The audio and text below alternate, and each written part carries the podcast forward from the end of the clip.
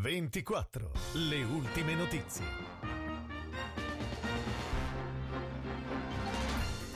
Buona serata dalla redazione di Novara 24 in studio Nadia Carminati, queste le notizie principali. Cresce ancora il numero dei ricoverati Covid positivi all'azienda ospedaliera universitaria di Novara raggiungendo i livelli della scorsa primavera. Sono infatti 181 così suddivisi, 14 in terapia intensiva, 13 in subintensiva, 107 nei reparti Covid, 14 in malattie infettive, 2 donne in ostetricia e 31 a Gagliate. Due decessi registrati nelle ultime 24 ore, due uomini classe 1900 1939 e 1933. Proprio per far fronte all'alto numero di pazienti, l'azienda ospedaliera ha aperto un nuovo spazio Covid al primo piano del padiglione A.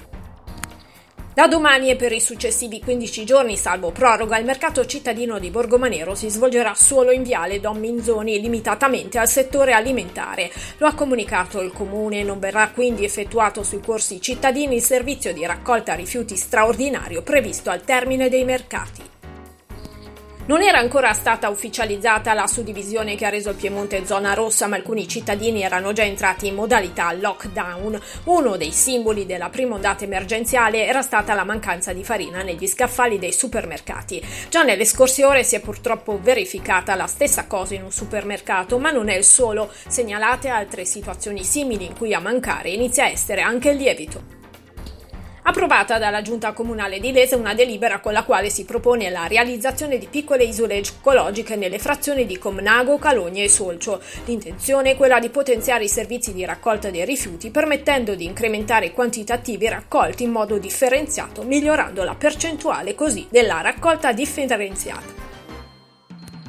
C'è anche Tornaco fra i 14 comuni beneficiari del contributo della Regione Piemonte per l'acquisto di uno scuolabus. È l'unico del Novarese che ha ottenuto il sostegno. Secondo il piano varato dalla Regione Piemonte per il rinnovo del parco scuolabus, ciascuna amministrazione può presentare una sola istanza che contenga la richiesta di contributo per l'acquisto di un unico scuolabus.